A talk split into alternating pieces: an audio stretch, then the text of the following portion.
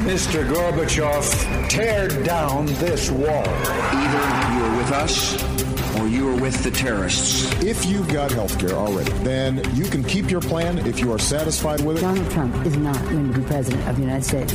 Take it to the bank. Together, we will make America great again. We shall never surrender. Never surrender. It's what you've been waiting for all day. The Buck Sexton Show. Join the conversation. Call Buck toll free at eight four four, nine hundred, BUCK. That's eight four four, nine hundred, two eight two five. The future of talk radio. Buck Sexton. Welcome to the Buck Sexton Show, everybody. Thank you very much for being here. We got a lot to talk about today, as always. Uh, just some breaking news for you as we go Uh, to the airwaves here. There is this shooting at YouTube, uh, at YouTube headquarters out on the uh, West Coast in California. And so far, from uh, what we're seeing, it is a female suspect who was uh, who is now dead from a self-inflicted gunshot wound. So she committed suicide, but not before she shot four people, none of them, based on the reporting so far, fatally. Uh, but so far, uh, law enforcement sources, they held a press conference right before we went on the air. They're saying they believe this was a female targeting her boyfriend, perhaps an uh, perhaps an ex-boyfriend.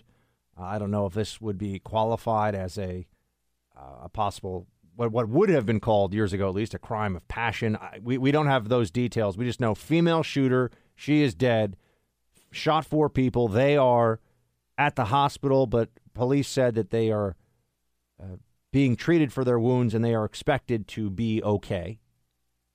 And that's all we have. So uh, uh, you can imagine, though, shooting at YouTube, all, all of the, the wheels started turning in everyone's minds. Oh, my gosh, this is...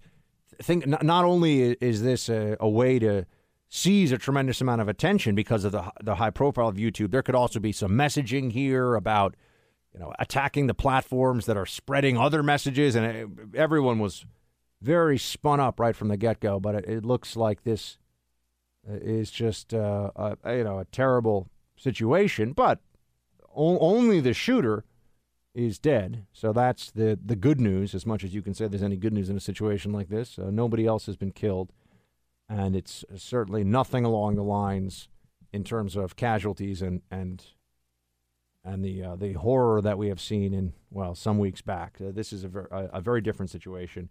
Police have the whole campus, the YouTube campus, on lockdown, and they're going to be giving us updates. If we have anything beyond that, anything new throughout the course of the show, Uh, we'll certainly tell you on air what we've got. But for now, it's a woman who went after a boyfriend. Not even clear if, I, I don't know, Producer Mike, did, did we know if she was even trying to hit other people, or did she just, did she draw down on her boyfriend and, and hit bystanders? It doesn't, that, that's the one thing I would want to know, because why would she, sh- you know, if it was about her boyfriend, why is she shooting other people? I mean, maybe he was in a, he was at a party, right? Yeah, the first report was there, it happened at a party at YouTube. Uh So she might have she might have just essentially snapped or gone after him, pulled out a weapon in a, in a crowded space, and just started firing, hit him and some other people. It do, doesn't seem like this was a uh, a premeditated mass shooter scenario where somebody was trying to just commit, you know, mass casualties and plan it all out like what we've seen. No, she didn't come in with a, a rifle, two bags of, of magazines, you know, pipe bombs, and a flak vest on, and she she came after her boyfriend, from what we know. So if I have any more on this for you, we'll let you know. But for now, because it, it, it was it was dominating the news cycle for the hour before we went on the air, because everyone assumed shooting at you, but we don't have much more on that. So let's get into the the the, the other big news of the day, or the, the continuing uh, story that we're following very closely here, and, and that has to do with the uh, the immigration Uh, showdown that's happening, or the illegal immigration showdown that's happening. Uh, you have this caravan of people, which was estimated a little over a thousand people. They've walked hundreds of miles from Central America on their way to the United States through Mexico. And as I pointed out to you, Mexican government, at least until today, was letting them walk through. Even though Mexico enforces its own borders and, and has immigration laws that it has no compunction about following through on. It is trying to, or it, it is doing, it was doing nothing. And now we have a situation where it looks like that may have changed. Uh, but here's what the president said earlier today on this caravan of illegals. Although it's interesting, they're really asylum seekers. Because technically, and we're going to get into this. We've got a, an expert in immigration law joining us later on to discuss. But technically, they're, it's, it's a caravan of asylum seekers. That's what you'd call it. Uh, here's what Trump said about it, though.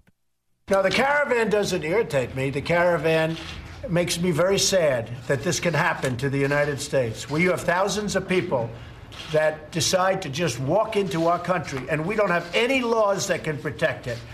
And the wall, because of the Democrats, has been delayed. But uh, it's very sad to see it. And it's sad even from both sides. It's sad for the people in the caravan, and it's sad for the people of the United States. It's really sad that we don't have laws that say we have a border, and if you don't do it legally, you can't come into the United States. To me, that's a very sad thing for the people of the United States. As I was saying, I mean, the president's correct in, uh, he, he's not, uh, how do I put that? I'm trying to think of how to, how to say this. His heart's in the right place on this one, or he's correct in substance, but not on the specifics. There you go. Meaning that it is crazy that this is what the law currently is for migrants from Central America. They can just show up and claim asylum. But that is the law.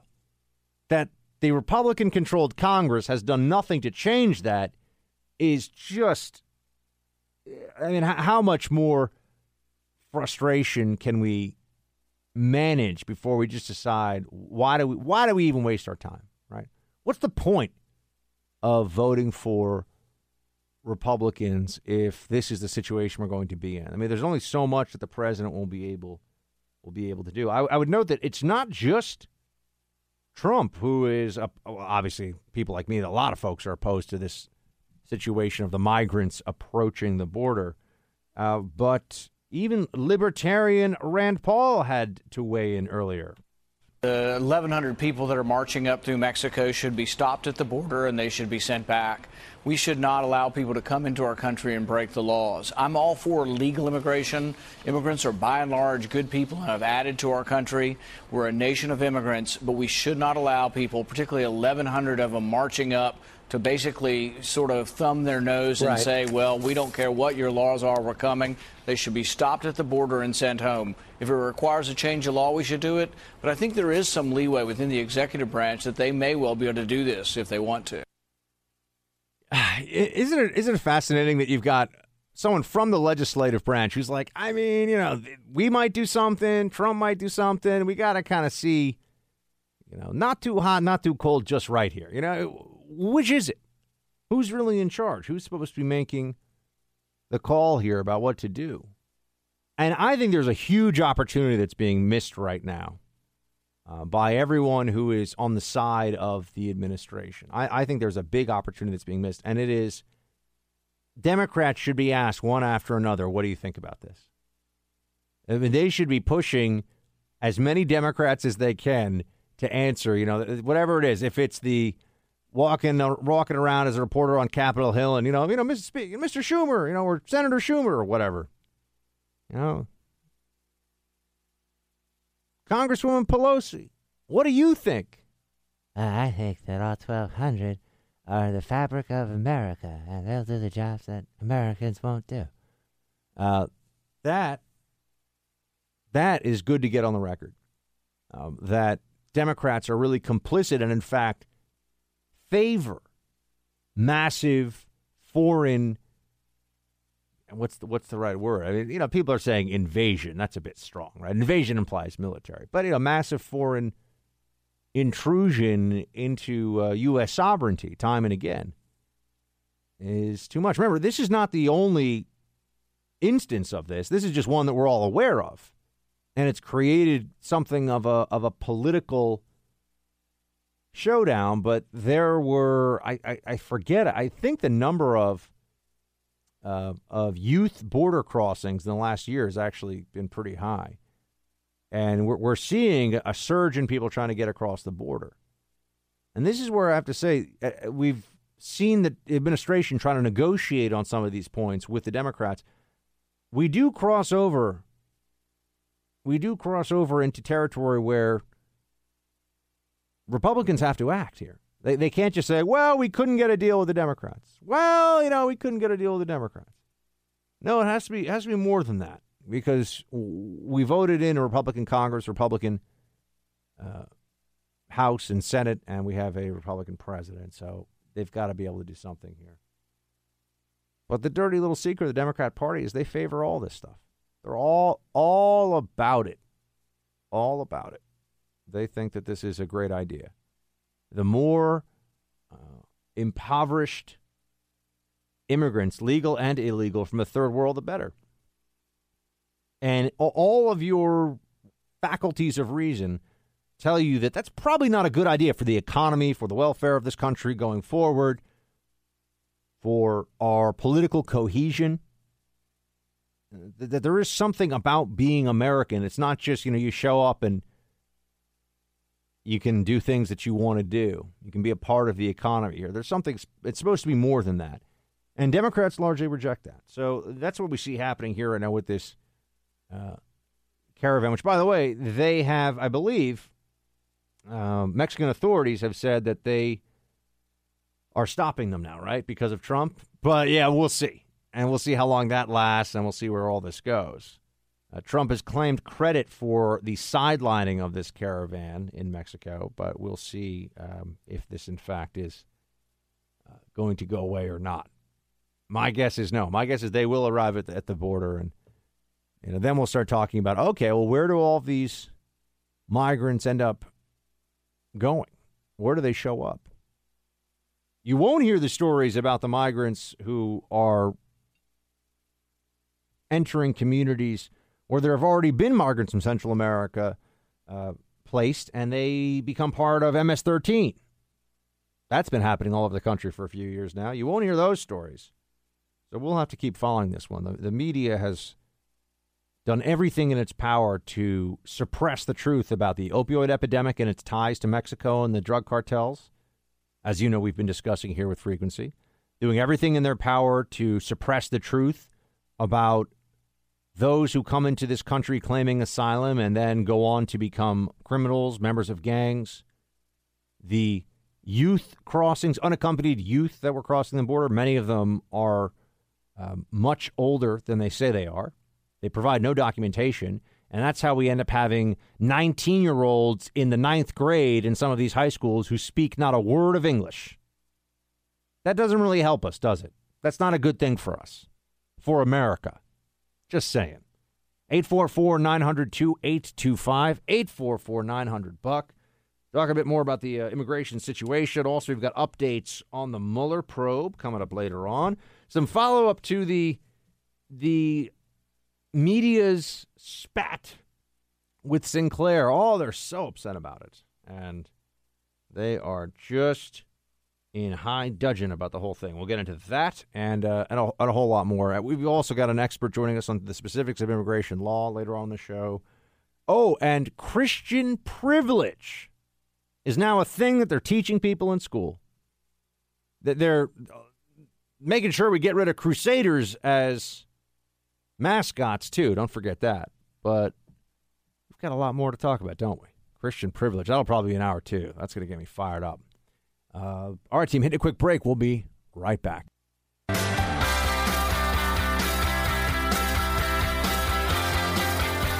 Now, the caravan, which is uh, over a thousand people coming in from Honduras, thought they were going to just walk right through Mexico and right through the border. As you know, NAFTA is a phenomenal deal for Mexico. It's been a horrible deal for the United States. We're renegotiating it now. And I told Mexico yesterday that because of the fact that their laws are so strong, they can do things about it that hard to believe the United States can't. I said, I hope you're going to tell that caravan not to get up to the border. And I think they're doing that because as of twelve minutes ago, it was all being broken up. We'll see what happens.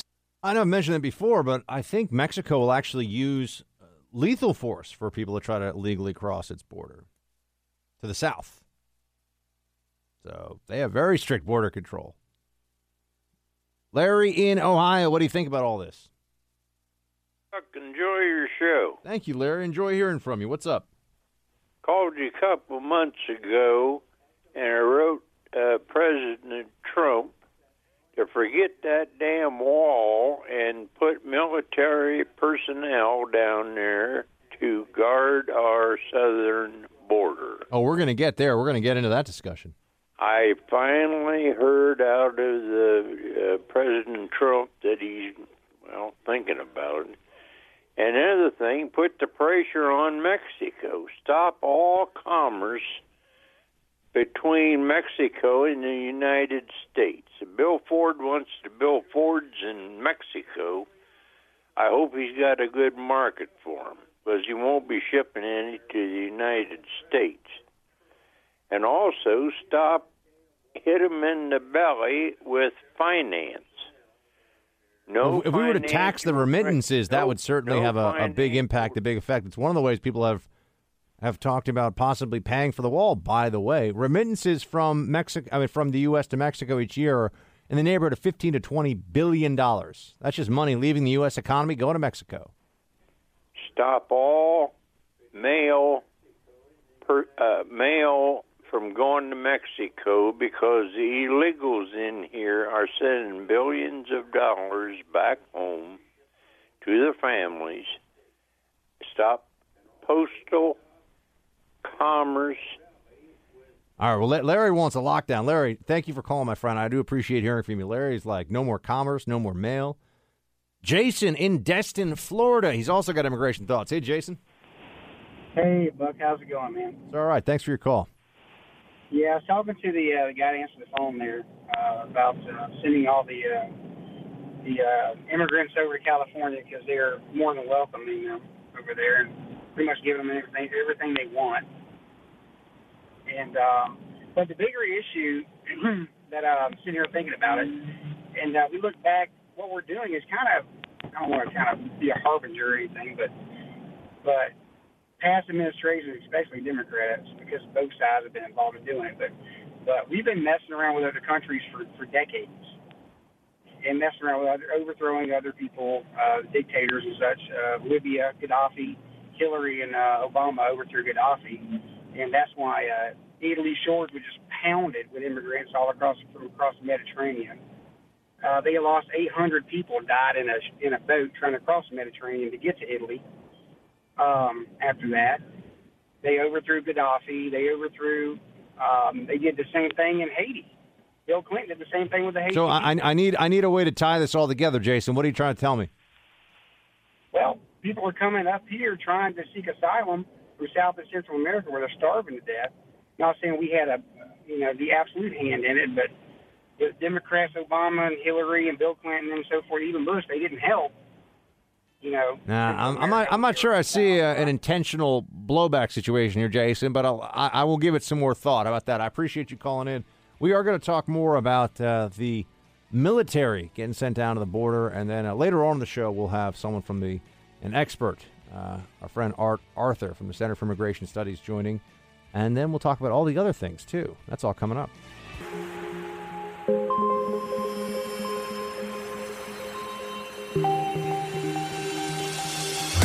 He's holding the line for America. Buck Sexton is back. So for the Dreamers, they have two options. One is to wait for the courts to rule on this. The other one is what they what they already call Plan B. And Plan B is to wait until twenty twenty and to see if Donald Trump is going to be reelected or not. But for many of them, Donald Trump is not an option right now. And, you know, the, the real wall right now on immigration is called Donald Trump. Trump is the wall. Jorge Ramos, one of the most uh, prominent, uh, one of the most prominent spokespersons out there for illegal immigration, and, and is really a is is kind of a, a a nationalist in exile, right? I mean, he's very much in favor all the time of immigration from Latin America into America as someone who is himself Latin American, though he lives in America. I think he may have actually moved recently back, or he's thinking about moving back. Uh, I saw some story about that. But doesn't advocate for this for, you know, for other immigrants. It's it's always just Latino immigrants, which I think is interesting. Well, why why do we have that distinction? Um, but then again, we also are not allowed to ask these questions. You, the, the, you, you start to really get into the underlying themes here, and, and you do analysis beyond just the headlines, and, and you might run into some trouble. I saw on one of the shows on Fox, one of the guests recently brought up a uh, brought up a book that I've actually read, and it is it is considered a uh, it is a highly politically incorrect book. We could say that. It's called The, the Camp of the Saints by Jean Raspail, written back in the seventies. The basic premise of the book is that uh, Western civilization, or, or Europe in this case, France specifically, becomes overrun by huge, uh, a huge wave, literally on, on enormous uh, oil tankers and cargo ships. Uh, but a huge wave, a, a flotilla of like, hun- of at the time, I think it was either hundreds of thousands or millions of people from the Indian subcontinent. And, you know, the, the, the book is, there's a lot of things that are said that people say are racist, and, you know, the author, and it's popular among white nationalists, of course. So, but many of the arguments, um, I think Stein was Stein brought it up on Fox a couple of days ago. He just he just mentioned the book. I didn't even see the interview. I just saw the headline on it. Uh, but many of the arguments you hear uh, from the different sides in it is interesting because they mirror the discussions that are had currently about, you know, the imp- is, is there going to be an impact on the culture? Oh, how could you ask such a thing? That's so racist to even ask such a thing.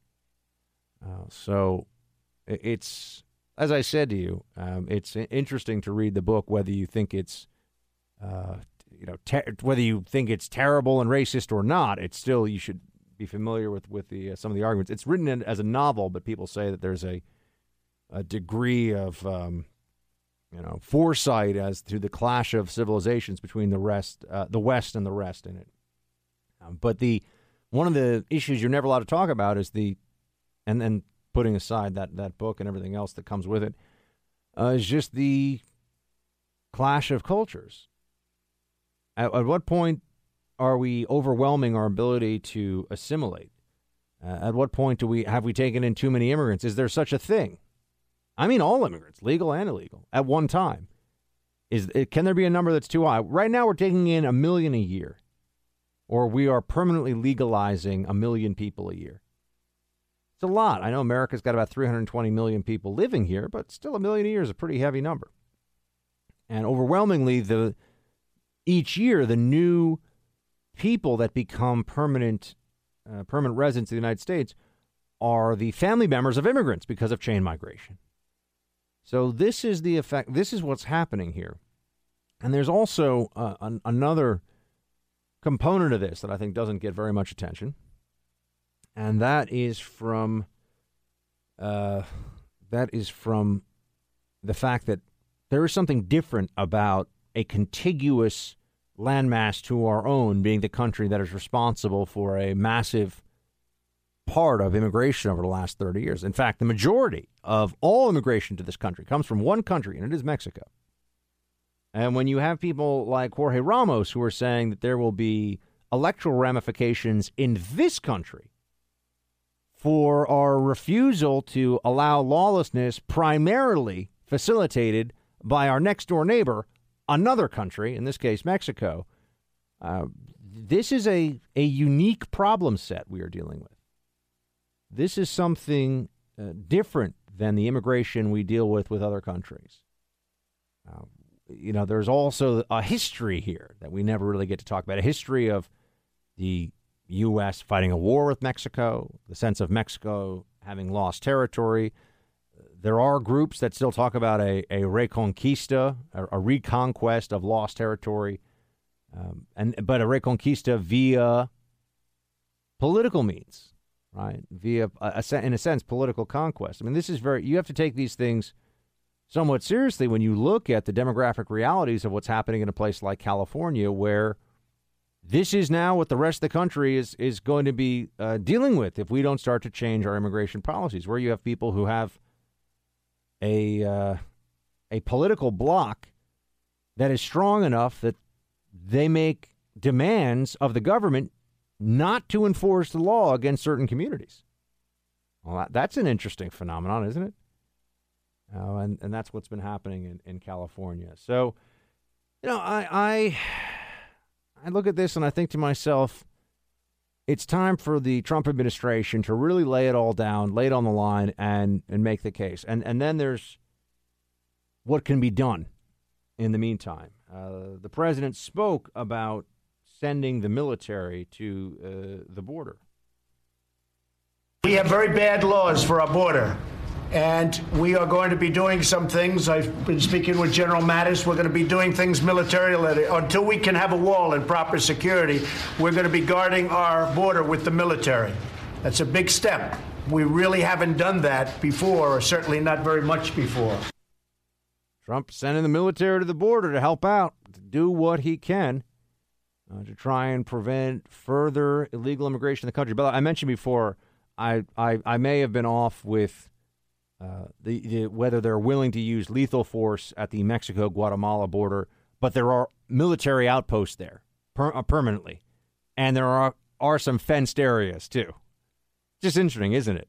You know, the moment that an American talks about a fence and military at our border, you will hear people like Jorge Ramos say that that's racist, it's vile, it's xenophobic, it's terrible.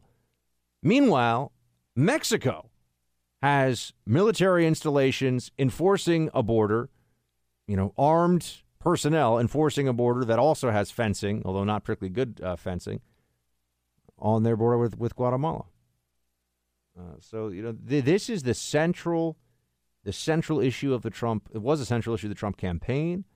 It is also central to the administration's uh, chances, I think, of retaining Republican majorities in the House and the Senate, because if, if we lose on this, as I keep saying, we lose on everything else. And that's why Democrats have become so irrational and unreasonable when it comes to immigration. That's what I see happening here. eight four four, nine hundred, twenty-eight twenty-five. You got some thoughts on this. We uh, are going to talk about Christian privilege coming up in the next hour. That'll be interesting. That's what they're teaching people in college now. First it was white privilege, now it's Christian privilege. And, and there's, oh, of course, male privilege, too, but that's hashtag the patriarchy. This is what people learn in school now. That's why we have a trillion dollar student loan debt that's never going to get paid off. No one's learning anything particularly useful in a lot of these disciplines. Uh, but that'll be coming up in the next hour. And uh, also, any of your thoughts? Let me know what's on your mind. We'll hit that and more. We'll be right back.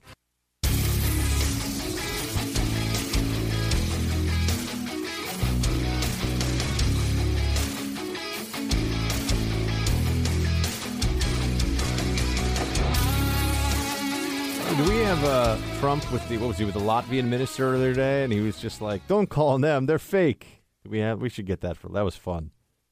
I, I saw that today. Like, don't call on American, don't call on that American news station, call on your Latvian station because we got fake news here. Look, I've said this to people too, you know, even on my most, the, the days I'm the most frustrated, not just, when I say frustrated with the administration, I'm frustrated for the American people. I just want good things to happen in this country.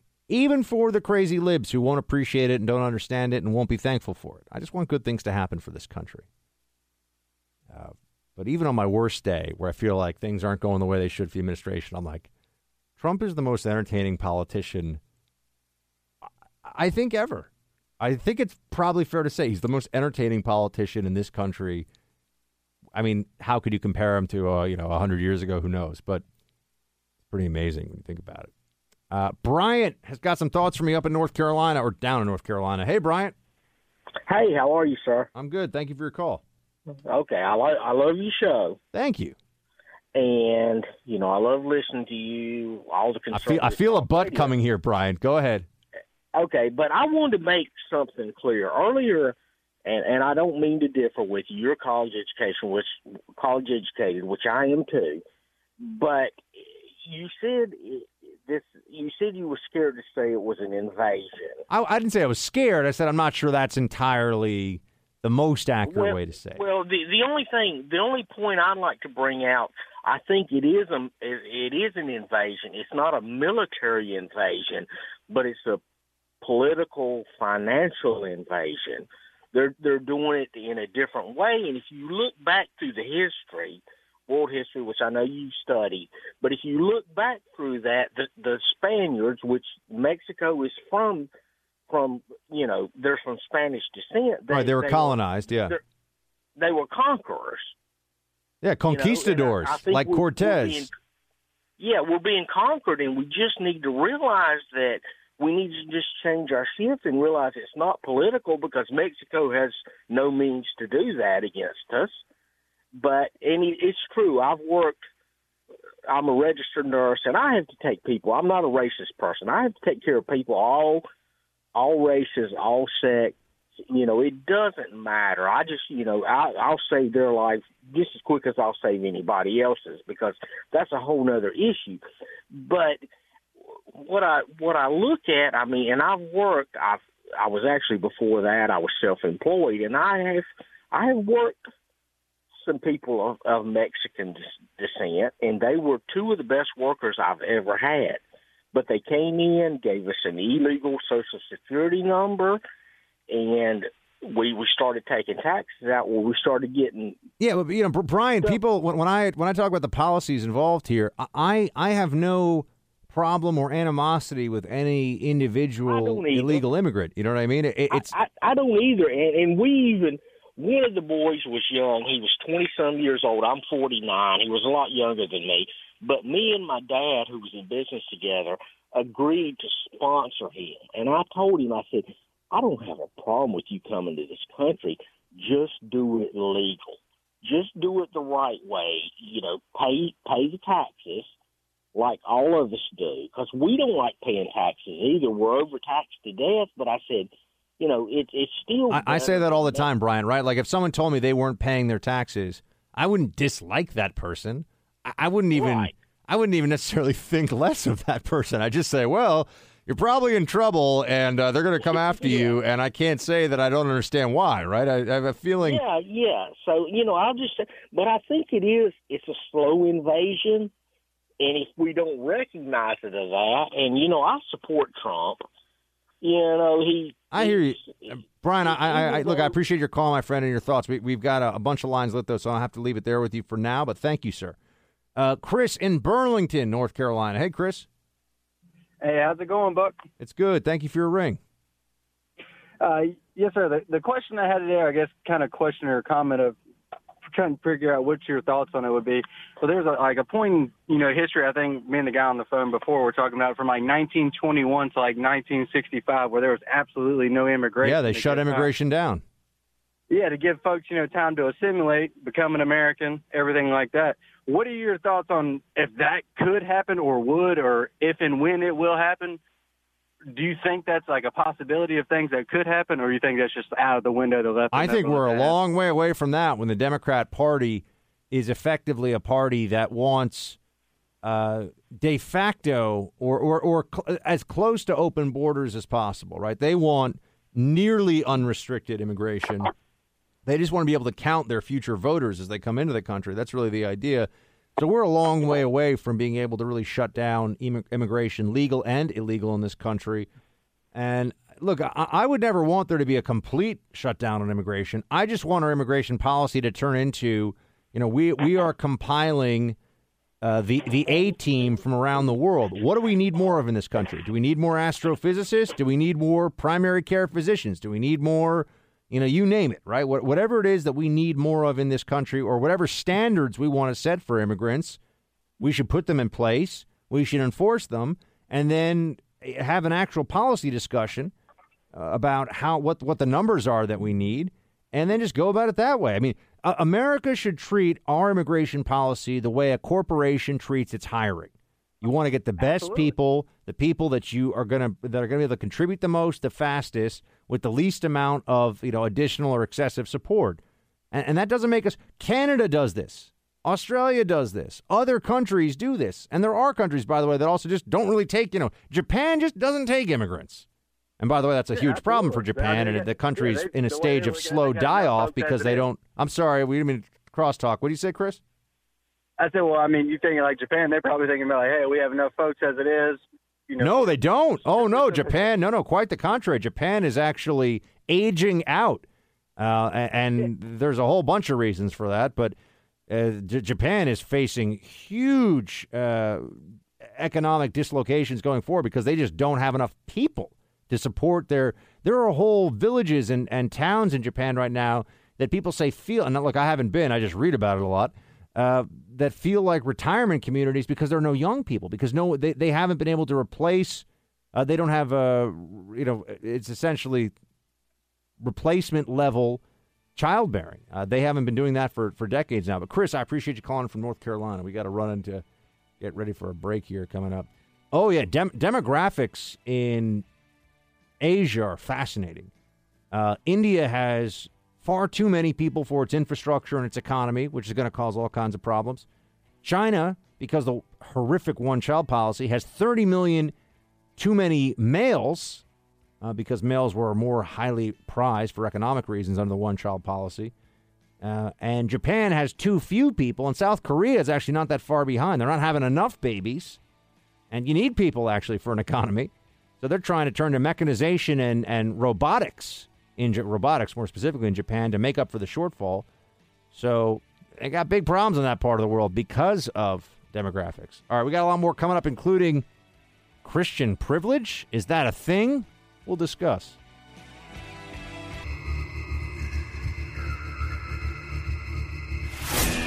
He's back with you now, because when it comes to the fight for truth, the buck never stops.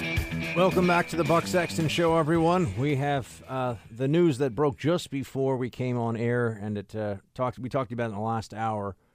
Um, that is this uh, shooting at the YouTube headquarters in San Bruno, California. Uh, it seems so far all the facts point toward a, uh, a dispute uh, between a girlfriend and boyfriend, and she shot her, the, the shooter shot her boyfriend, shot a couple other people. Um, I saw a report that said that one woman was shot many times, though, so there there might have been uh, additional intended targets beyond the boyfriend. We'll, we'll let you know as we find out more. Uh, but no one has been killed other than the shooter who took her own life, and we have uh, very little in terms of specifics uh, beyond that. So if we get more as we are on air, we'll certainly tell you. Uh, we'll tell you about it. But in the meantime, uh, we just know YouTube uh, shooting at the YouTube headquarters. Female shooter uh, dead. Three people. Oh, I'm sorry. So it's three, three wounded, one killed. Yeah. So uh, we'll we'll see what. Well, there'll be additional information coming out. I'm sure it's the question of uh, if it happens while we're on air or not. But we'll let you know as as we can. Uh, so we've got an eye on that. And like I said, it was initially suspected that it could have been an act of terror, but that's been completely uh, wiped away. And people are saying, no, no, this is uh, this is a uh, it might be a crime of passion. I don't know what else. That's what it would have been called, right? When you have a, a, a quarrel between two people who have a romantic relationship, it can turn violent. It can even turn uh, deadly. So that's that's all we have to go on so far. Um Just as a, as a brief aside, I did see that the Austin Police Department has said that they, they believe that the uh, Austin bombings that we were covering here extensively a couple of weeks ago uh, were domestic terrorism. So just as an aside, I wanted to follow up on that. So we, we are going to talk about Christian privilege in a few minutes, but before I get there, I'm I'm seeing that uh, there's a tremendous amount of, of pushback to Trump militarizing the border, they're saying. And you have to wonder, you know, what exactly are we supposed to do at the border? What would be acceptable? Are we supposed to set up a, a welcoming committee? Are we supposed to just take in anyone who gets there? What should we tell the people that go through the legal immigration process and have spent thousands of dollars and many years trying to come into this country the right way? Sorry, you know, you're a chump. You could have, you could have done it this way. I just don't even see what the Democrat argument, well, the good the good faith argument is for their side. I know what the real argument is. It's about power, and it's about establishing themselves as the political party in this country, not a party uh, among others, or among two at least. Sorry, libertarians, um, but the political party. Um, it's about power. It's about preeminence. Uh, but the more you look at what's going on with the immigration debate right now, the, the more I think there should be real outrage from the American people about how much the media apparatus has covered up what's really happening here and what has happened in this country for, for many years. And there has been an active campaign of disinformation from the media about the effects of immigration, what's really, and when I say immigration, illegal immigration, uh, what illegal aliens do to the country in terms of economic cost, in terms of, in terms of uh, crime. I would note that there was this uh, pushback from when Trump was talking about this during the primary. People would say, oh, you know, illegals are less likely, or they'd say immigrants usually. And then they play these games of, well, are we talking about illegals? Or are we talking about all immigrants? But, you know, illegals are less likely to commit crime than native-born Americans, which is a, a consistent fallback position here, which is that immigrants to Democrats are better than Americans, meaning people that anyone who arrives in the country is just inherently, obviously, better and more worthy than anyone of any race, creed, or color born in this country who's a citizen, right? That seems to be the fallback position or the their knee-jerk reaction you get from Democrats on this stuff. And that alone is troubling, annoying, and, and somewhat uh, condescending. But I'm I'm hoping the Trump campaign, I'm sorry, the Trump administration comes together on this and finally uh, takes a stand here. Because if uh, they if they don't, just you wait and see what it looks like when you have Democrats writing laws again in the legislature and, and a Democrat administration in the White House. I, it's going to be am- amnesty is going to be top of the list. Look, we're not even talking about getting rid of Obamacare right now. That's not even getting any discussion.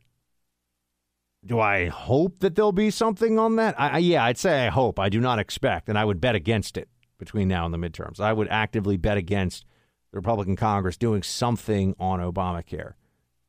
If, if immigration is it, folks, okay, maybe they'll, they'll try to do additional tax cuts. Or oh, great, immigration is it? Immigration and trade, actually.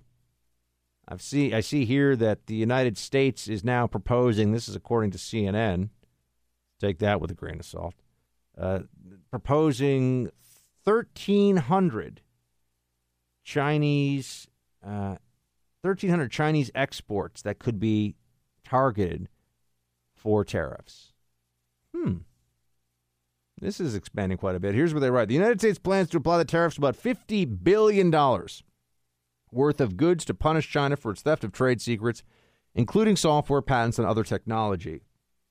A twenty-five percent tariff would be applied to all the products, according to the U S Trade Representative, which is a wing of the White House. So White House is saying, you know what, we're going to recoup some of our losses.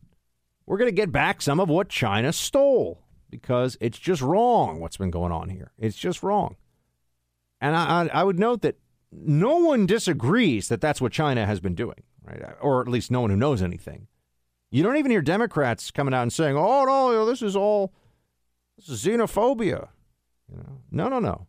China has been stealing intellectual property for us at breakneck speed for many years now. And that just turns into economic advantage and prosperity for them.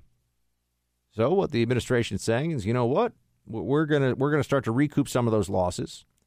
And even if that doesn't really work, because it depends on how this all happens, and we're talking about very large, complex economic systems here, even if that's no good, at least we're putting China on notice. You got to stop doing this. Uh, we are paying attention, and we aren't going to allow it. And this is an act of of political will from from this from this White House and from this president, because what he's doing is is dealing with a problem that's been a long time in the making, and addressing it in a way that will take a long time to bear fruit, most likely, and getting a lot of heat in the process. This is exactly what you don't see most politicians willing to do, right? No one will deal with the debt and entitlements because that's a long-term problem. It's been getting put together for a long time, and it's going to take quite a while to solve it and won't be popular. Trump is swimming upstream on this issue of dealing with China and its theft of intellectual property and trade secrets and everything else that it's been doing, which is finally an administration that won't just bury its head in the sand and pretend that this isn't going on, and is willing to, you know, see some uh, see some short-term pain in the economy here. I mean, or at least in the markets. And the markets have, have been getting whiplash. You know, the the the the, uh, the four oh one k. You know, many hundreds of dollars going up, going down. I mean, in totality. Uh, you know, n- not exactly the kind of thing that if you're Trump and you're hoping for the most robust economy possible, you're going to see. But the, the alternative is to just let China continue to steal our most sensitive intellectual property, steal military secrets, industrial secrets, and do nothing, and just suffer in silence. You know, talk about it sometimes. Have conferences, you know, uh, think tank conferences. You say, you know, maybe we could get China to stop stealing from... No. Maybe we should do something about it. Which could... also bring about some reforms with how China does business. That is possible. I'm not saying it's likely, but maybe the Chinese will lay off a little bit. Maybe we're not just wasting our breath on this. Maybe it's not worth it to them to continue to antagonize us through this continuous campaign of theft, which is what's going on. You know, if you stole information like this from a company and then use it for your own gain, you'd, you'd be in all kinds of trouble. But if a nation state does it, we've been led to believe that we should just ignore it or it's not a problem for us. False. False. So, look, things are going to heat up with China in this uh, trade war, but I'd like someone to tell me what they think the alternative is. If it's just sit around and let China pillage us constantly, that's not acceptable. Switching gears here for a moment before we get into the talk about Christian privilege, I want to tell you about G four Tequila. G four Tequila is distilled from a unique combination of fifty percent harvested rainwater and fifty percent spring water, and G four brings bright, clear, crisp aromas and flavors of pure agave together. Look, I- I'm somebody who does enjoy a little bit of tequila here and there. It's my favorite drink, actually, of the of the adult beverages, and I have a whole bunch of bottles of G four Tequila at home. I've got the uh, Añejo, I've got Blanco, I've got Uh, the different aged varieties of G four. You should really check it out. I'm telling you, G four Tequila is absolutely delicious. You can find them on Facebook. Just Google G four Tequila and find the nearest dealer you possibly can so you can try them out. It's delicious. You'll never think of tequila the same way once you try it. I've got it at home. Give it a shot. G four Tequila. And we will be right back. Of all the pervasive stupidities, of all the uh, incorrect ideas held by uh, the academy and media in this country, the inability to understand that Christianity outside of the United States is very persecuted, that Christianity outside of the Western world is under siege, remains one of the ones it's just the most frustrating because it, it, it's so clear. And yet here we are. We have a story just out today that George Washington University, which is among the most expensive, or at least it was a few years ago, among the most expensive private universities in the country. Uh, I actually lived right off G W U's uh, or G W G W U. I got I messed that one up, but people know what I mean. I lived right off the campus, so I know the area pretty well. Uh, one summer, when I was a an overworked and underpaid intern in D C, important life experience.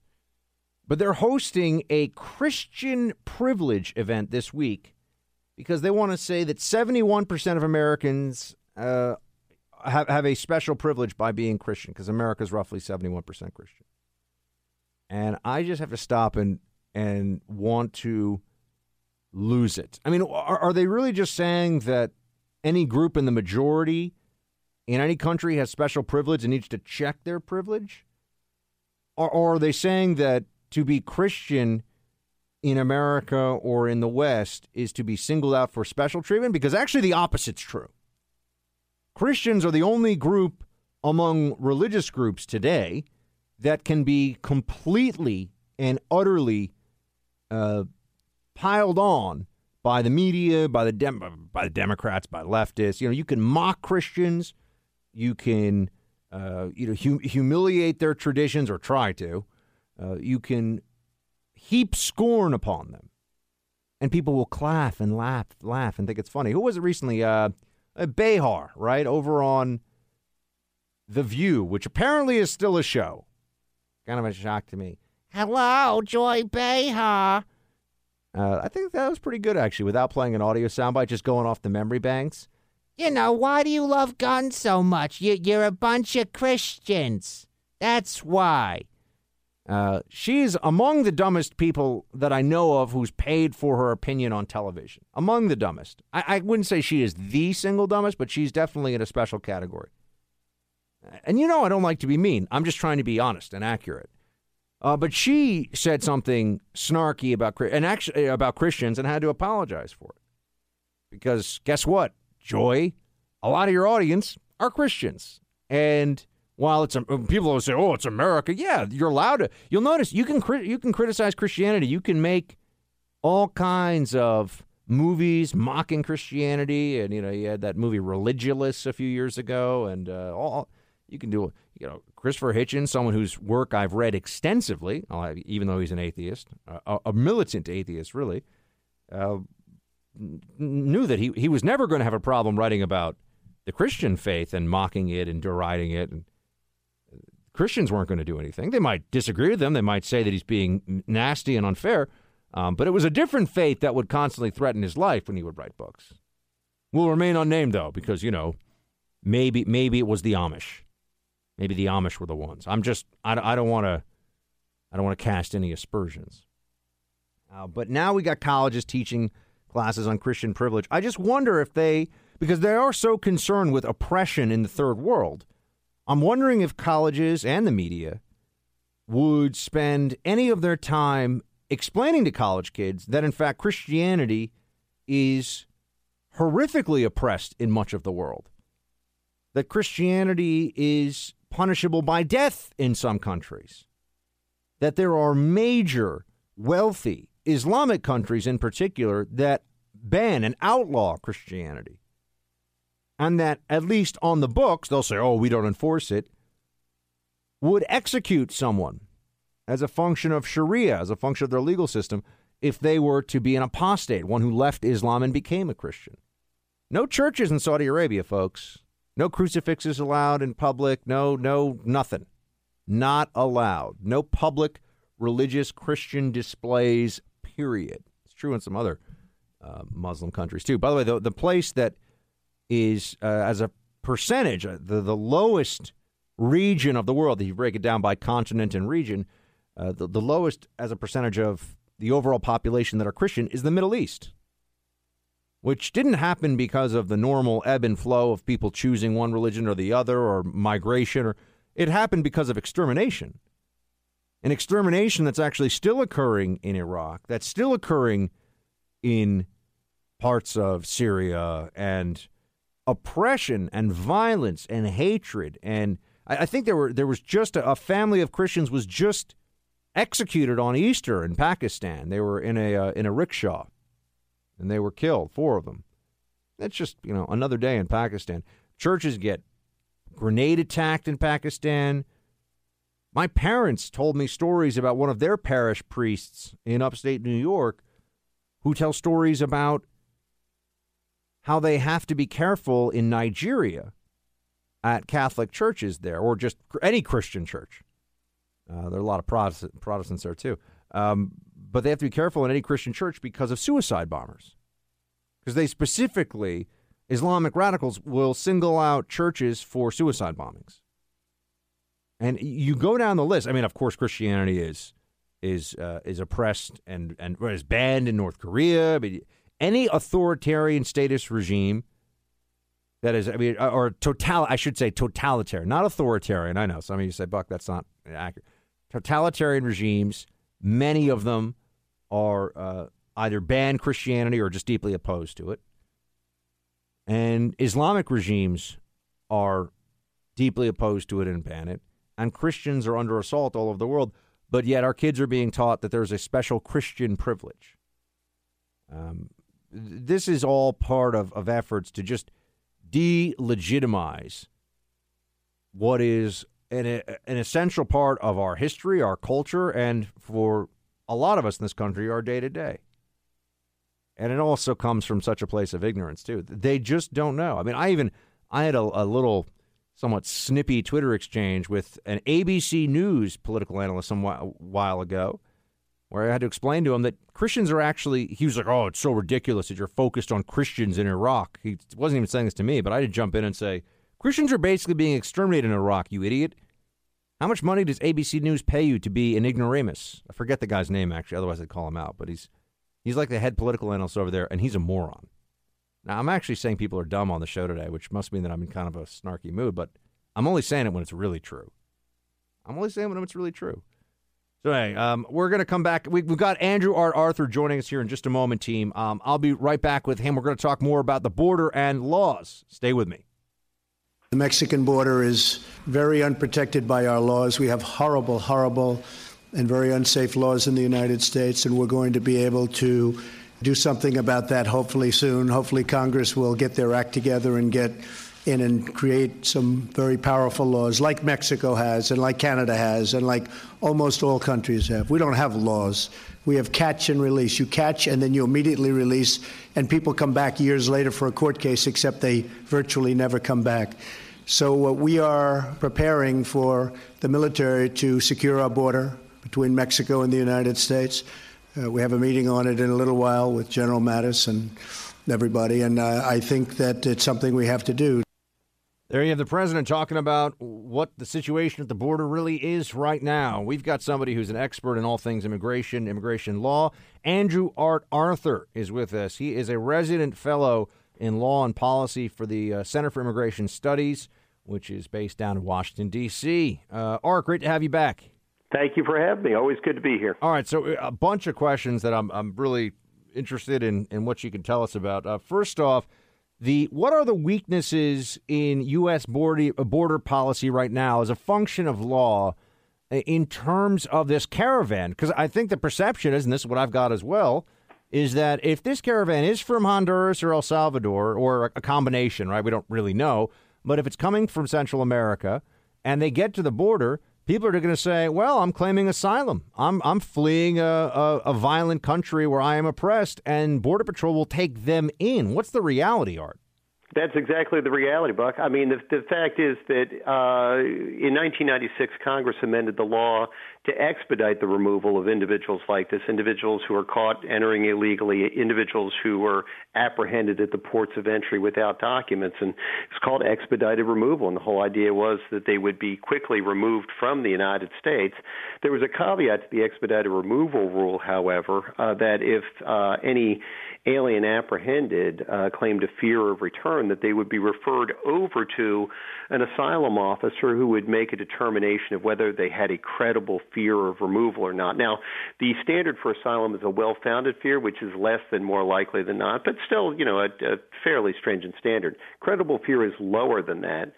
So, uh, you know, if there's a likelihood, uh, possibility of harm or that someone was harmed in the past, they'll pass credible fear and they will be put into regular removal proceedings in front of an immigration judge. At that point, they, they go from Border Patrol, who apprehends them, C B P, to U S C I S, the asylum officer, to uh, ICE, detention, and uh, they get put in front of a Department of Justice immigration judge. So four different agencies get involved in the process up to that point.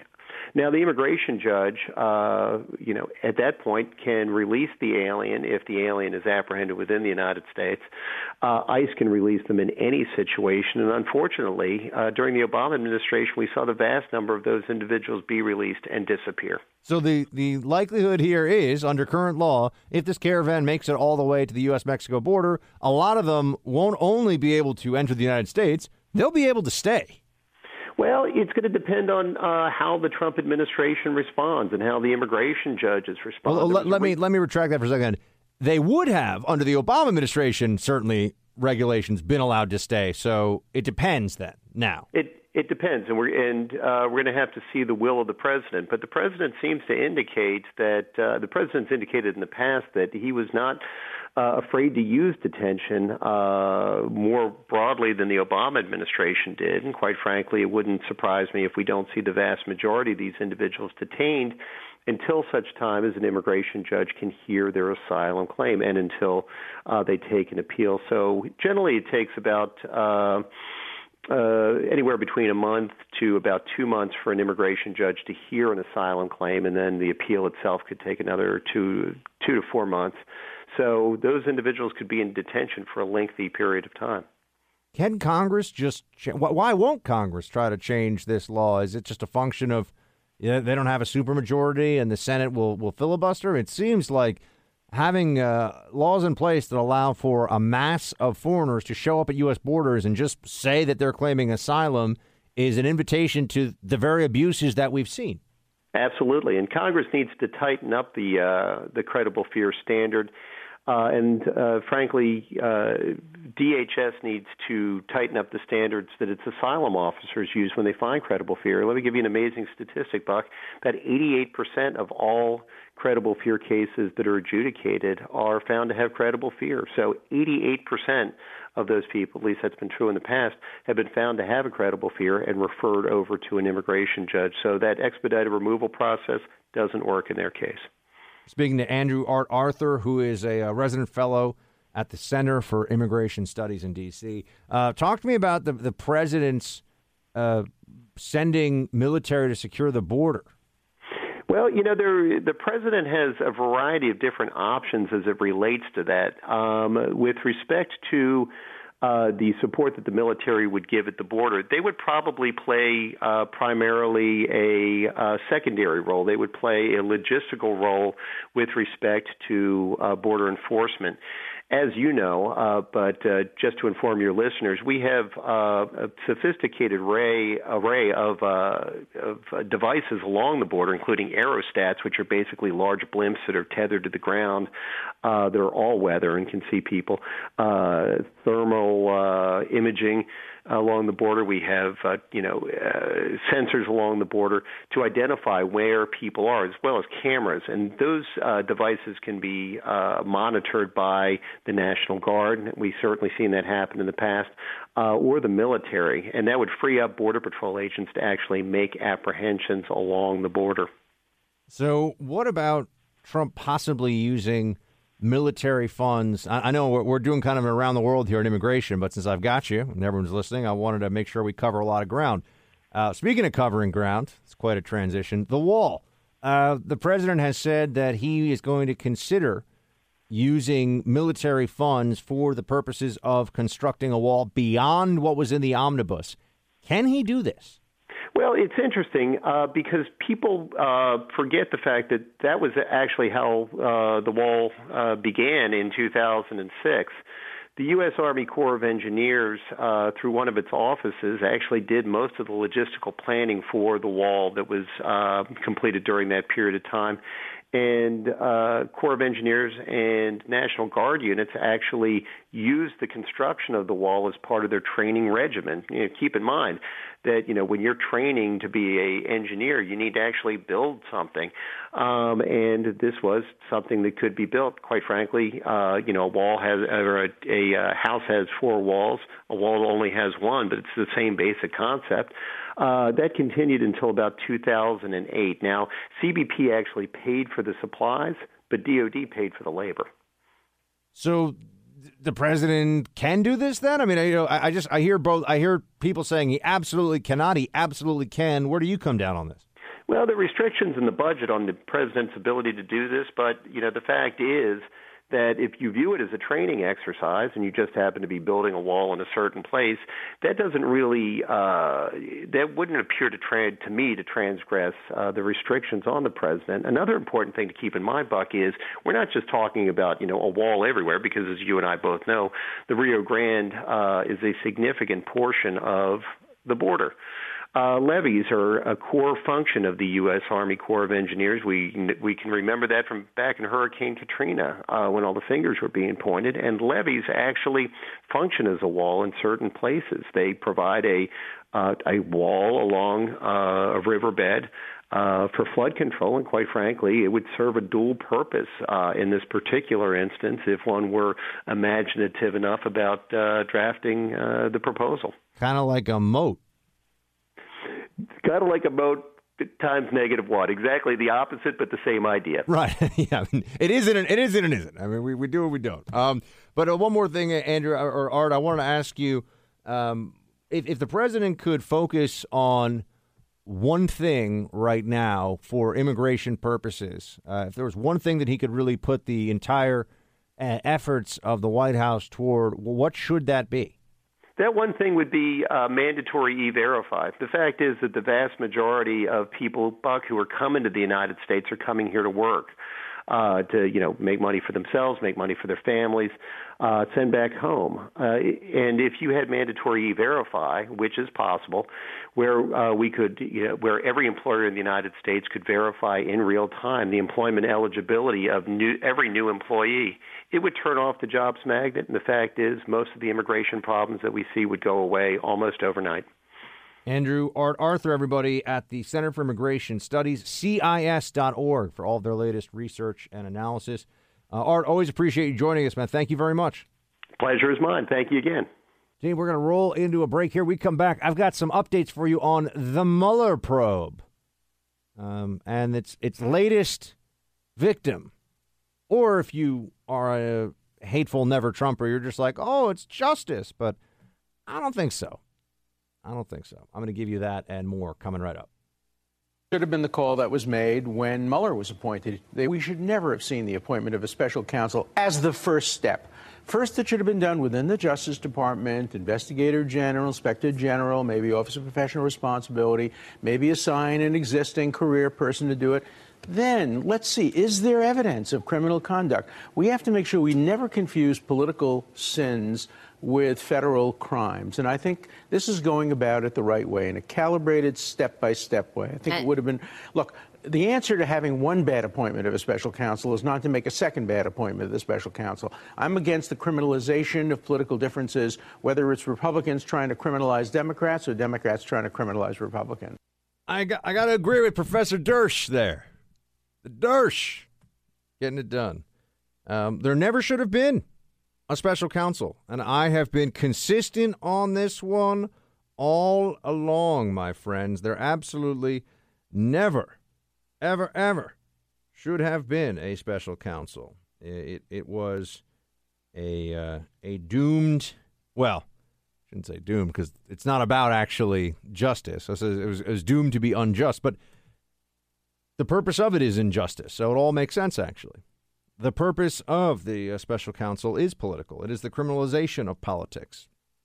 And I think that the machine, the swamp, saw this all as an opportunity for, well, the system to strike back. And they had some people in the Trump administration that uh, were not wise to this one. You know, they didn't see this one coming. So I agree with Dershowitz. But, you know, you got some updates here on... on the on the Mueller probe, which I just want, I like to start some of our Mueller probe segments now with, there never should have been a Mueller probe, right? It, it's not something that should have happened. It is something that uh, should never have gotten to this point in the first place. But now we got someone who's going to prison. Dutch Harry Potter. I don't know if you've seen this guy, but that's kind of right. You know what I'm talking about. This Dutch lawyer. He's technically not Harry Potter. He has some name Um, that is Dutch. What's this guy's name? I'm forgetting what his name is. Uh, Alex van der Zwaan. Kind of fun to say. Uh, not to be confused with Joran van der Sloot. Remember him? Natalie Holloway guy. Remember that? That whole thing? And I think he got sent to prison for a long time for a different... I did. He's the other... He's an, a, a different Dutchman who got himself in a lot of trouble. This guy didn't do anything... I was going to say, particularly bad. This guy didn't really do anything bad. This guy, van der Zwaan, he's just getting, this is rough. This is some rough stuff here. He's going to jail for thirty days. This is how C N N writes it. A Dutch lawyer. I was going to try to do a little Dutch accent, but my Dutch accent is just a bad version of my German accent. My German accent is just a bad version of my Russian accent. A Dutch lawyer tied to former Trump deputy campaign chairman Rick Gates became the first person to be sentenced in Mueller's investigation. A federal judge sentenced him on Tuesday to spend thirty days in prison and pay a twenty thousand dollars fine after he admitted to lying to investigators. Van der Zwaan, Vandozwan, who worked with Gates and former Trump campaign chairman Paul Manafort while he practiced law at Skadden, a very, very famous international law firm, admitted to lying and failing to turn over emails to Mueller's team in February. Uh, so you got to think, first of all, th- this guy is a lawyer himself. Maybe that's why they came down a little hard on him, because why lie about it? He didn't do anything illegal. Why lie about this? He didn't do anything wrong until he lied. Now he's going to prison for thirty days. Now, look, I'm assuming that the prison he goes to for thirty days is probably not the worst. But but I can tell you, I know people who have, someone actually just recently told me the story of being being held, being detained just for twenty-four hours in New York City, and it's traumatizing. So you you do not want to, people are like, oh, it's only thirty days. I don't think this lawyer, who probably walks around wearing uh, three thousand dollars custom suits, I don't think he's particularly accustomed to spending time in any kind of a federal lockup. So this, this is going to be rough. Plus, his reputation's destroyed. And for what, everyone? It's nothing. Do we really think? I, I mean, I would love to have someone from the anti-Trump media have the discussion with me, although they'll never do it because they'll get they'll get buck slapped and they know it. But I would love to have someone from the anti-Trump media just just try to take the position that it wouldn't have been easy to get Hillary and Huma and Cheryl Mills and the whole Hillary email squad for some version of lying under oath of the course of that investigation if they had wanted to. This is where you see the difference between how Democrats get treated by the system and how people tied to, I don't know if Vandozwan, what is, you know, he probably is like Dutch Reform Party or something. I don't know what his, you know, political affiliation is. It's just, in Holland, I'm guessing it's a choice between a political party that's supportive of, of a huge welfare state and high taxes and one that's supportive of an even huger welfare state and high taxes, which, by the way, is what we're heading for in America, too. So I don't think I'm just poking fun without understanding that situation. But, you know, I feel like at what point do we realize this whole thing is a farce? They're going after Vandozwan here for a process crime. Nothing bad happened. He now has a, a felony on his record. Probably has to. He probably loses his. Uh, yeah, he loses his law license with this one. Um, and you know, the guy's got a wife and kids. You know, there's real consequences here. You know, the little hyenas over at M S N B C and C N N. You know, they're like, yeah, yeah, another, yeah, another one bites the dust. They get all excited about this. This isn't teaching Trump a lesson. This isn't getting even with the Trumpsters and MAGA and all the rest. This is just ruining some dude's life for nothing. But it's important for you to remember that, because Democrats don't care. If it, if they if they can tie it to Trump, great. Even if not, sends a warning to the others, puts them on notice. This whole thing, the whole Mueller probe's a sham. The deep state strikes back. Hour three coming up, team. Stay with me. In the White House, we have perhaps the worst and most dangerous president. This president is the worst that I've ever seen. The worst president in the history. I would even argue that he is the worst after one year. Donald Trump is the worst in the history of the American presidency. Welcome to hour three of the Buck Sexton Show, everybody. Uh, so th- there you had just just a a little little taste, just some bit of what you could expect from the overall media sense of where we are a year and change into the Trump administration. They're not saying that the president is not so great. They're not saying that he f- has failed to make America great again. They're saying he is literally the worst president ever. The worst president ever. And when you sit here and you look around, you got to think to yourself, hold on a second. How can the media say the worst president? Remember, I'm not. They're not saying worse than Obama. They're not saying the worst one they can remember. They're saying the worst ever.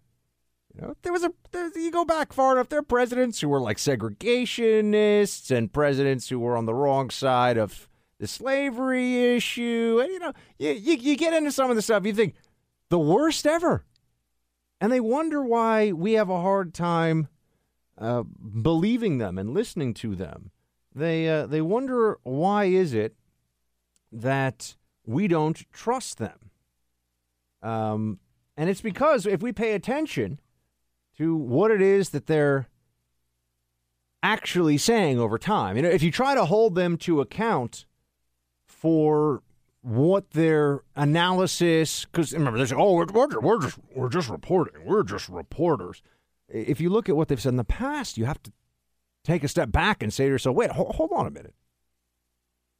Weren't we told by, and I mean by mainstream outlets, um, weren't we told that fascism was coming to America a little over a year ago? And and almost as bad as Hitler is what people were saying, right? Tr- Trump was creeping fascism in America. Here we are one year into it. And, and you know what we've seen time and again? A president who, for better or worse, and I obviously think for worse, but a president who hasn't been able to enact some of his agenda because of a federal judge somewhere. A president who hasn't been able to enact an important part of his agenda because, well, maybe the Congress didn't want to go along. Notice how he doesn't do what Obama did, which is, oh, I got a pun on the phone. I'm going to use the pun on the phone. And he just decides that he's going to, via executive order, push for policy that he couldn't get through via Congress. And people say, oh, Buck, what about the wall and the military? We'll see if that actually happens. And by the way, if he uses his authority as commander-in-chief, I think that's legitimate. He's not just saying, I'm doing this because I can do it. He's saying, I'm the commander-in-chief. It's a national security threat. We're going to build a wall using our defense funds. Okay, so, but you, you have to take stock of this moment in time when all that the media has been telling you about Trump and the administration has time and again been, at a minimum, proven to be hyperbolic. And in, in many ways, uh, just completely and utterly false lies. Uh, you could say that, yes, in fact, it was a case of fake news. It has been again and again. Oh, one more thing before I get into, I just want to follow up a little bit on the, on the, in a sense, the unintentional hilarity of all these massive media conglomerates that have legacy advantage over their competitors, complaining about Sinclair. Oh, Sinclair Tribune merger gives them the wah-wahs. Uh, we're going to get there in just a second. But first, remember the alt-right? Remember the alt-right? Wasn't that a thing at one point? Oh, my gosh, the alt-right runs the runs the White House. The alt, oh, remember the guys, the, the losers with the tiki torches and Charlotte? Oh, the Nazism is coming back to America. Well, what happened to the alt-right? I, I thought the alt-right was about to control the country. Now the alt-right, you see occasionally these little news stories about how they're, like all thirty of them are squabbling with each other. And that a lot of it, oh, oh, they don't like to tell you about this, a lot of the alt-right propaganda that was on the internet was being magnified by bots and trolls, which I would note means that it wasn't actual people that were necessarily sharing or promoting some of those stories, right? Some of them were, but I'm saying that there's a, there was a magnification effect by bots, by trolls.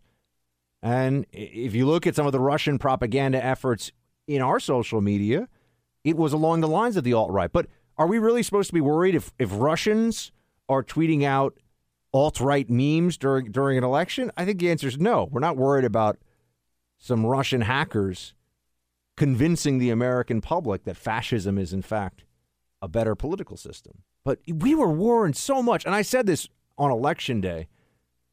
Uh, back in the day, I was saying, you know, this alt-right thing has become such a construct of the left. I mean, this is classic to what they do. And here we are, a year in, and after they've been warning us, oh, the alt-right, and oh, it's so terrible. I, I don't know, have you, have you seen a lot of neo-Nazi marches happen around the country? The, the answer is no. Have you seen a, a rise in fascistic policy from the Trump administration? The answer is no. But, you know, when I asked that question, and we've been talking a lot about immigration throughout the course of the show today, when I ask you that question, there are a lot of Democrats who would point to enforcing immigration laws on our federal books as as kind of like fascism. It's kind of like fascism. They would say that it has, you know, a, a hint of the racist, fascistic tendency in it. And you're like, well, you'll notice that Democrats aren't willing to openly say they're in favor of amnesty. Democrats pretend that, that we should have rule of law when it comes to immigration. So are, are they in on this creeping fascism too? I, I just don't want us to completely, when, when you got Trump at fifty percent approval, higher than Obama at this point in his presidency, and let me keep it keep in mind, that's after Obama, with all the amazing story and you know, hope and chains and all that stuff, had spent a trillion dollars of stimulus. Right? I know that some of that spending still had to be rolled out, but, you know, he had already gotten approval to spend a trillion dollars on all of his favorite, you know, pet projects of all kinds for the Democrat Party. And you look at his his time in office versus Trump, and you got polls this week showing Trump more popular. And the media still says he's the worst president ever. What? I, I just want to ask them. I want to enforce some standards of sanity here in America, in the media. In what way is he the worst president ever, other than his personal style and habits? Which, sure, they could say that's the, but no person of any real thought processes cares all that much about that. D- does it really affect you if the president is a little uh, gruff or a little rough around the edges with his language? The answer is no, of course not. So in what way is he the worst president? The economy's doing great. Unemployment's super low. Black unemployment's the lowest it's been in decades. Hispanic unemployment's the lowest it's been in decades. Passing tax cuts. And quite honestly, doing a very kind of mainstream G O P playbook so far. With with a little bit of, you know, populist rhetoric. And but, you know, all the things that Trump has actually done so far are, other than taking on the media, which I would know, that's why they hate him so much. That's why he is. I mean, I'm, I'm, I can answer my own question. Why is he the worst president ever? Because he has held the mirror up to the media and shown that they are, in fact, feckless little cowards. Overwhelmingly. Not all of them. There are great people in the media, too, but overwhelmingly. The mainstream media is full of feckless people with no integrity and a complete lack of spine. Um, so they're saying he's the worst ever. I just want to know. And somehow the, the alt-right has basically disappeared, whereas a year ago they were poised to take over the country. Or it was just being hyped and exaggerated by the media because it was a way of bashing Trump. You can pick which one of those is more likely to be true. I'll, I'll let you come to your own conclusion about that one. Um, but then uh, back to where the media is on, on all this stuff. Uh, Mika Brzezinski over at Morning Joe, she really is really having a tisk-tisk moment when it comes to Sinclair and what's going on over, over there. Um, here's the dangerous you know, edges here are that he's trying to undermine the media, trying to make up his own facts. And it could be that while unemployment and uh, the, the economy worsens, he could have undermined the messaging so much that he can actually control right. uh, exactly what people think. And that if, is the that is our you, job. Yeah. If- that is their job, to tell people what they what they think. That's their job. You see, I, I'm not just coming up with this because I, I do insightful analysis here in the Freedom Hut. The reason he's the worst president ever is because he's taken on the media. That's why they say it. There is otherwise no, there's no objective standard for that statement unless it's really just about, about journalists who are whining about their lack of power, their lack of prestige under this administration. That's it. So it really tells you a lot about the profession, profession of journalism at this point in America, doesn't it? It really is illuminating when you hear that Trump, sure enough, is hated by the media, not because of what he does as president, but because of how he makes the media feel. He makes them sad. Oh, makes them sad on the inside. Oh, we got more M- Mika on Sinclair. I'm going to want to hear this. Those were the journalists who are the highest paid in the market. I noticed a lot of men who were uh, maybe in their forties, fifties, and sixties. Those are the highest paid journalists in the market by far, especially compared to the women sitting next to them. I can tell you that for sure. And they should know better. All of them should know better. This is a really embarrassing moment for journalism. At this point, we can't afford to um, be anything less than perfect. We have to try and strive for perfection and fairness every day. And this was a massive failure. Isn't it interesting that she's whining about the disparity between male and female anchors at other networks without knowing any of their circumstances, the negotiations, or anything else? I think she makes half as much as B D I Joe. I think she makes, like, he makes five million and she makes two point something. So wh- wh- Why is that okay at, at M S N B C? She's calling it out, and she says that these local networks that are owned by Sinclair, why is Mika, you know, this is just what you see, folks. There's no objective standards. There's no integrity. It's just people in the media. They are often the worst. They're like actors, except they think that everything they say is based in fact, and that they're, con- they're, they're creating a narrative for all of us to live in. But just start to think more and more of these news readers and, and the, the so-called mainstream media as a bunch of whiny, self-indulgent actors, and everything else will make sense. We'll be right back. Hey, Tim, I wanted to switch gears for a second here and bring in our friend Tyler Merritt, who is the C E O of Nine Line Apparel. He is here in studio in New York City, uh, making a, a rare Big Apple appearance. Mister Merritt, great to have you here. Hey, thank you so much for having me again. As you folks all know, Nine Line is one of our wonderful sponsors here on the Buck Sexton Show, but not only are they all about America, freedom, and commerce, because we are capitalists here. It is America uh, still. But also, exactly, still got to make a buck. But you guys also do a lot of really good work for the community. Tell me about the Nine Line Foundation Veterans Village. So our initial initiatives were to help the severely wounded veteran community, those who've lost multiple limbs, and how to get back to some sense of normalcy. Uh, Nine Line Apparel, we, we have a lot of uh, veterans that work for us, and it, it's really near and dear to our heart to give back to the community we once served.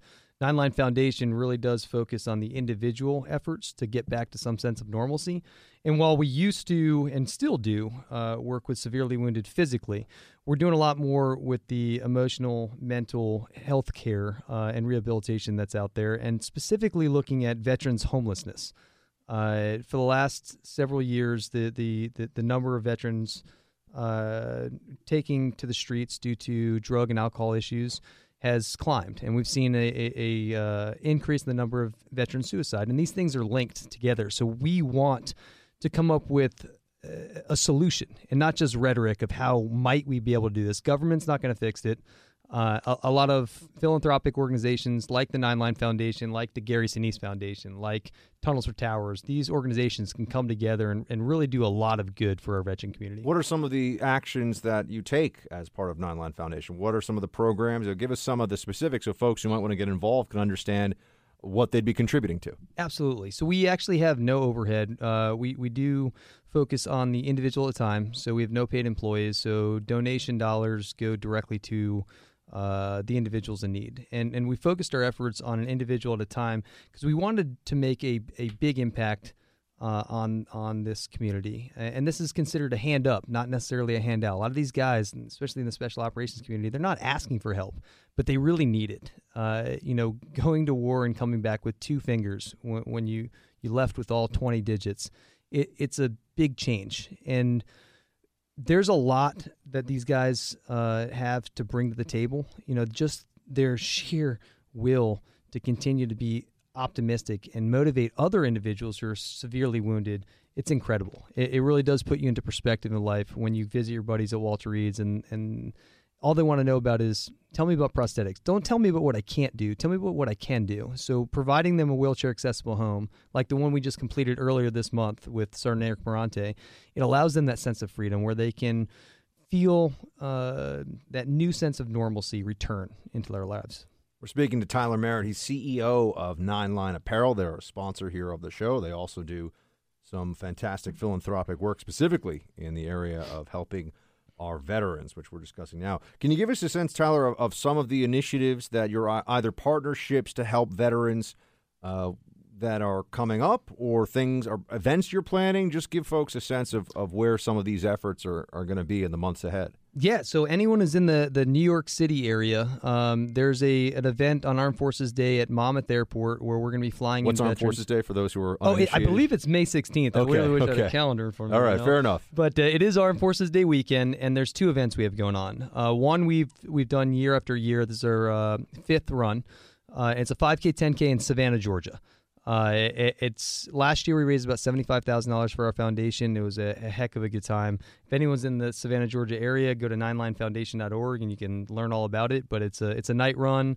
There'll be beers, there'll be bands, there'll be good festivities, uh, and, and it's all for a good cause. And then in this local area in New York City, same day, um, partner with an organization that is flying in veterans from around the country to just congregate and meet at Monmouth Airport. So people with private aircraft, helicopters, airplanes are are grabbing a veteran and they're they're taking them uh, to meet in a central location. And the whole idea, it's very similar to the premise of our apparel company. How do you close the gap between those who serve and those who don't? You know, the, the firefighters, the, the police officers, military members, and their civilian counterparts, because there's a big disconnect, that civil-military divide. It's it's prevalent in the United States still, and the only way to get over this disconnect is have conversation, and that is what Nine Line Apparel in general does, is it opens up conversations for those who've never served and, and for those who've served to kind of explain, you know, why they joined and, and what it means to give back to your community. And just for everybody listening, if they want to see more of what you're doing on the foundation side, what's the website? What's the social media call-outs? What what should we tell them to go to? Absolutely. So nine line apparel dot com, we do definitely list all of these initiatives as well, but nine line foundation dot org is where all the philanthropic activities um, are centralized. nine line foundation dot org. Fantastic. Everyone, go check it out. I know veterans issues are uh, absolutely crucial to folks listening to this show. And uh, you have a really great opportunity to do something good, to help out, uh, to help our veterans, and also to have some fun in the process. If you can make your way down for this uh, ten K, five K in Savannah and, and some of the other events that will be up there. So do check it out. Tyler Merritt, C E O of Nine Line Apparel Company. Great to have you, my friend. Thanks for visiting in New York. Uh, we like seeing you up north. Hey, thank you very much. I'm going to have to go head back to that seventy degree weather now. All righty. Team, we're going to roll into a quick break. We'll be right back. Many of you know I'm not somebody who gets all that excited about polls. You guys are down, and it makes Says sense who? that there would... Says polls. who? Most of them. All of them? Says who? Polls. I gotta admit, it's... Uh, says who? Polls. Says who? It's one of my favorite. That was Trump's lawyer, Michael Cohen.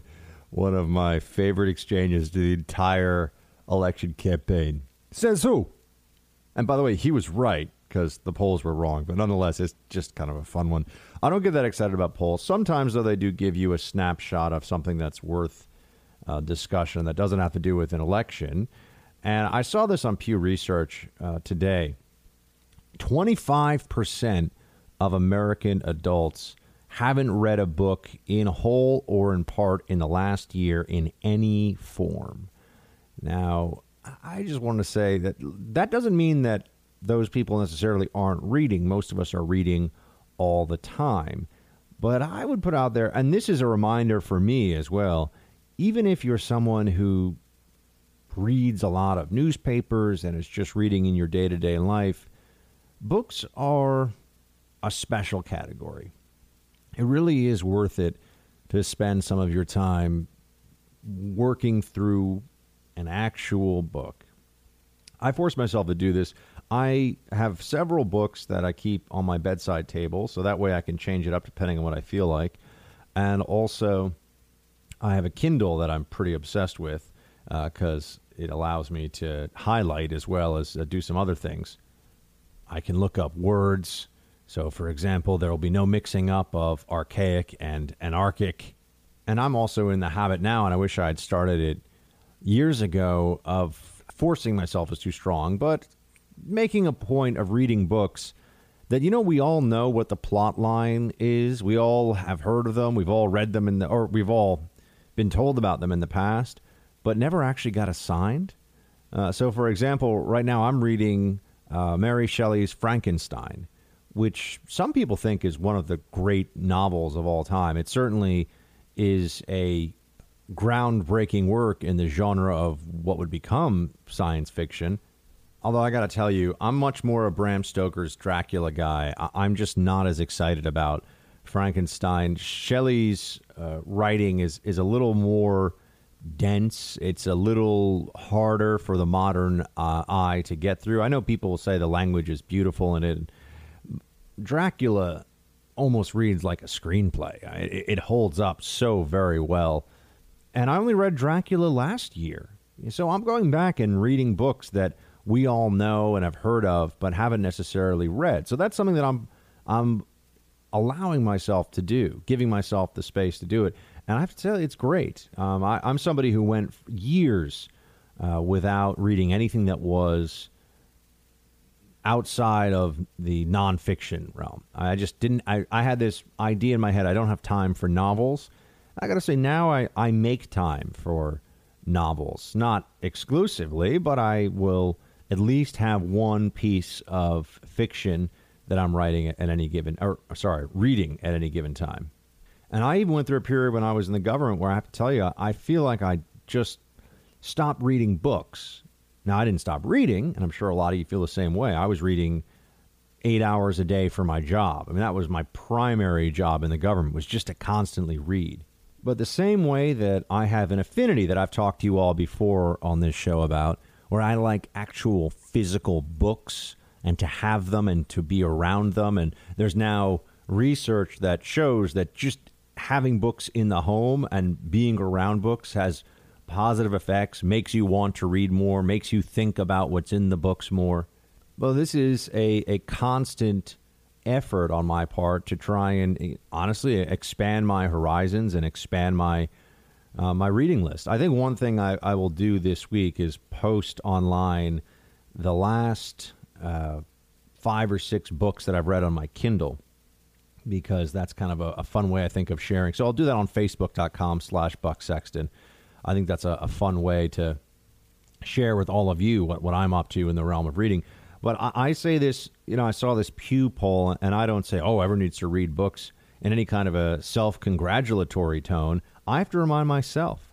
I get so caught up in my other work and, and particularly reading editorials and Newswire and all the stuff that comes in the news cycle that I don't really allow myself the time.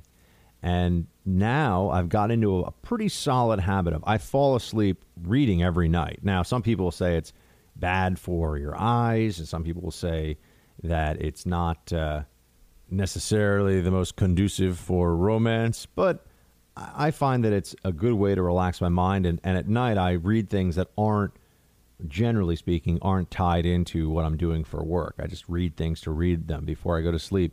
I, and I really like it. And I just would say that I, I think it's one of the most important skills in life. And for those of you who have children who you still have the ability to uh, give suggestions to or, or try to guide, the, the habit of reading is up there with being on time and, you know, personal cleanliness, uh, you know, personal hygiene.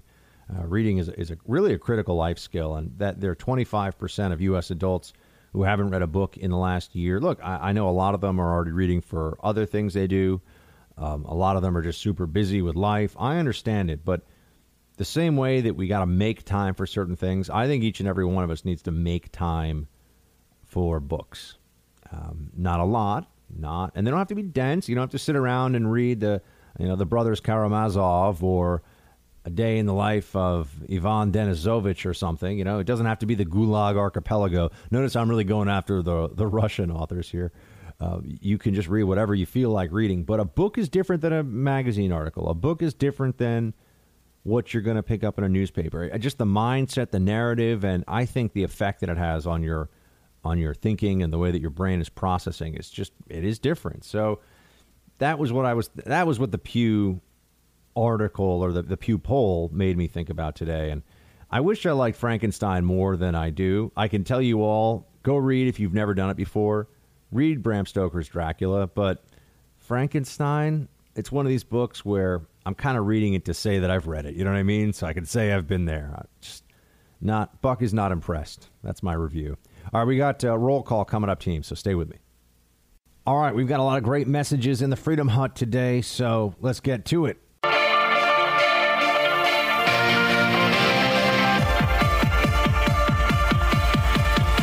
Hey, Team Buck, it's time for roll call.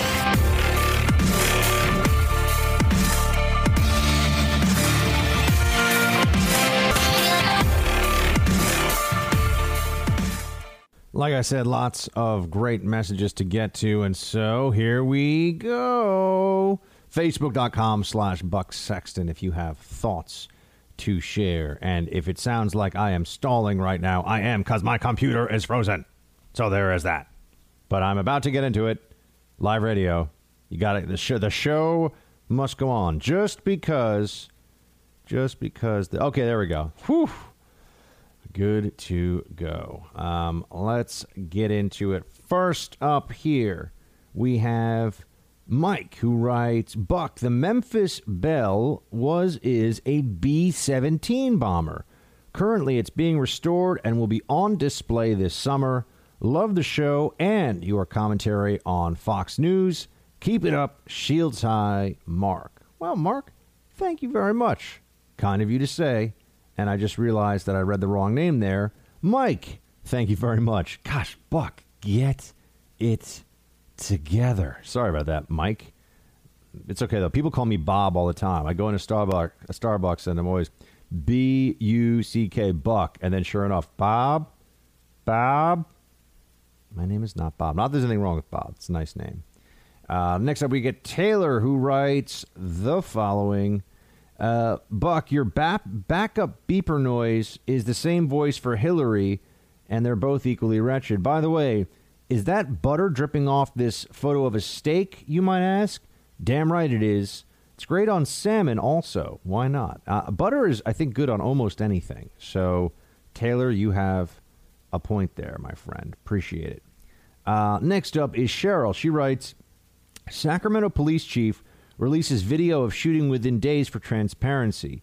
Immediately, the protests started, and they stopped traffic on the freeway as well as jumping on cars in downtown Sacramento. They've interrupted N B A Kings games at least twice, disrupted public hearings regarding community grievances and recommendations. They say they will not stop until the police responsible for the shooting are convicted. Uh, this is in response to the St- uh, Stephon Clark shooting. I would note, I watched the video, and, and here's what I here's what I can say on the Stephon Clark shooting. It's dark. You got law enforcement saying, "Let me see your hands." You got a guy who's running around in backyards and and tr- clearly trying to evade police. He was on his grandmother's property when he was shot, though, so he wasn't actually trespassing at the time he was shot. And it looks like uh, one of these terrible accidents where law enforcement believed he was a threat under the circumstances. It was dark out. It's tough to see. And if they feel like he didn't show his hands, they they pulled and they, they drew down, they fired him. Now, I this is a tough area, though, because I can understand for people who are more skeptical than I am of law enforcement. They say, so all a cop has to do is is yell, you know, put up your hands and then shoot you. And even if you've shown no threat and don't have a weapon, that's fine. You know, this is where if the officer believes that he or she uh, faces, you know, is in is in danger, essentially, is in uh, mortal or severe physical danger, they can use lethal force. Uh, in the video, they yell gun, gun, gun and start shooting. So, uh, you know, the assumption is that they saw a gun, right? I, I don't think that these officers, uh, I'd be willing to to bet uh, quite a lot that these officers didn't go to work that day thinking, well, let me just shoot somebody. It's a it's a terrible thing. Um, but it's it's a it's a tough case. It's a tough case. I don't think the law enforcement officers meant meant to do anything wrong. And I think by the book, in terms of the procedures, I don't think they'll be found to have done anything wrong. But I also understand the sensitivities here. Uh, a young man was killed who wasn't actually hurting anyone and didn't didn't actually pose a threat. There may have been a perception of a threat, but didn't pose a threat to anyone. So it's a, it's a very sad circumstance. Now, as to all the protests, there's a lot of people who are, I think, upset about it. I think there's also a lot of people who view this as an opportunity to push a political agenda, which would not be surprising given what we have seen in the Uh, days and weeks following the Parkland school shooting. Uh, so, Cheryl, thank you very much for your note. Uh, next up, we have Lauren. She writes, Last Man Standing is the best. Just listened to yesterday's show and wanted to second the opinion. P S. I think you referenced Crazy Stupid Love the other day with the Steve Jobs New Balance shoes thing, and I was dying laughing. Lauren, that is true. That is true. I was, in fact, referencing Uh, that line from Crazy Stupid Love where uh, the guy who plays, oh gosh, he's from The Office. I'm blanking on his name right now. A very well-known actor, uh, Carell, Steve Carell, is playing the kind of, you know, divorced dad or separated dad, and he wears the New Balance sneakers with the suit. The, the, that was a reference to that. So Lauren got me. See, Lauren didn't just, it's not an action movie quote. That's just a movie quote. That's the next level. But I think we're going to open it up, by the way, to, I feel like we've kind of plumbed the depths of action movie quotes for the foreseeable. And so we may switch it up and go into comedy movie quotes Friday, or just, you know, general movie quote Friday. I got big plans, team. I got big plans. Uh, next up, Robin. She writes, it was, oh, Robin was out at WoWo. She wrote the following. Uh, this was in Fort Wayne, Indiana last weekend.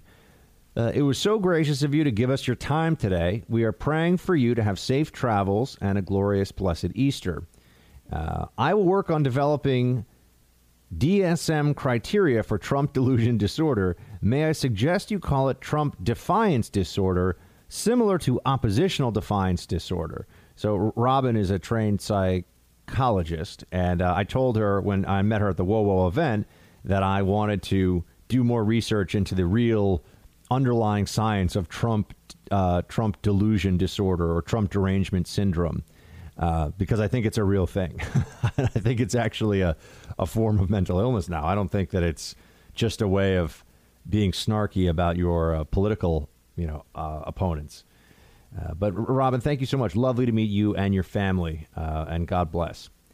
All right. We have Eric, who writes, is this where we send stuff for roll call? Love your show. Great voice. And obviously it is, Eric. Amazing analysis and spot on Hillary impressions. They get me every time. I routinely share links to your podcast with my five thousand Facebook contacts, hoping to get more people addicted. The only thing you've ever been incorrect about is J J Abrams, who is by no means overrated. Anyway, you completely rock, and we very much appreciate the amazing job you're doing. Your listeners get more bang for the buck, as it were. Shields high, Eric. Well, Eric, first of all, thank you so much for your very kind note. And look, it's cool that you're wrong about J J Abrams, but I'm so glad that we agree on everything else. You know, we'd kind of be boring friends if we thought the same about everything, right? So it's good that we have a little bit of a, of a difference here. Uh, so thank you very much for that. And next up is, wait, hold on a second. Sorry. Once again. Oh, here we go.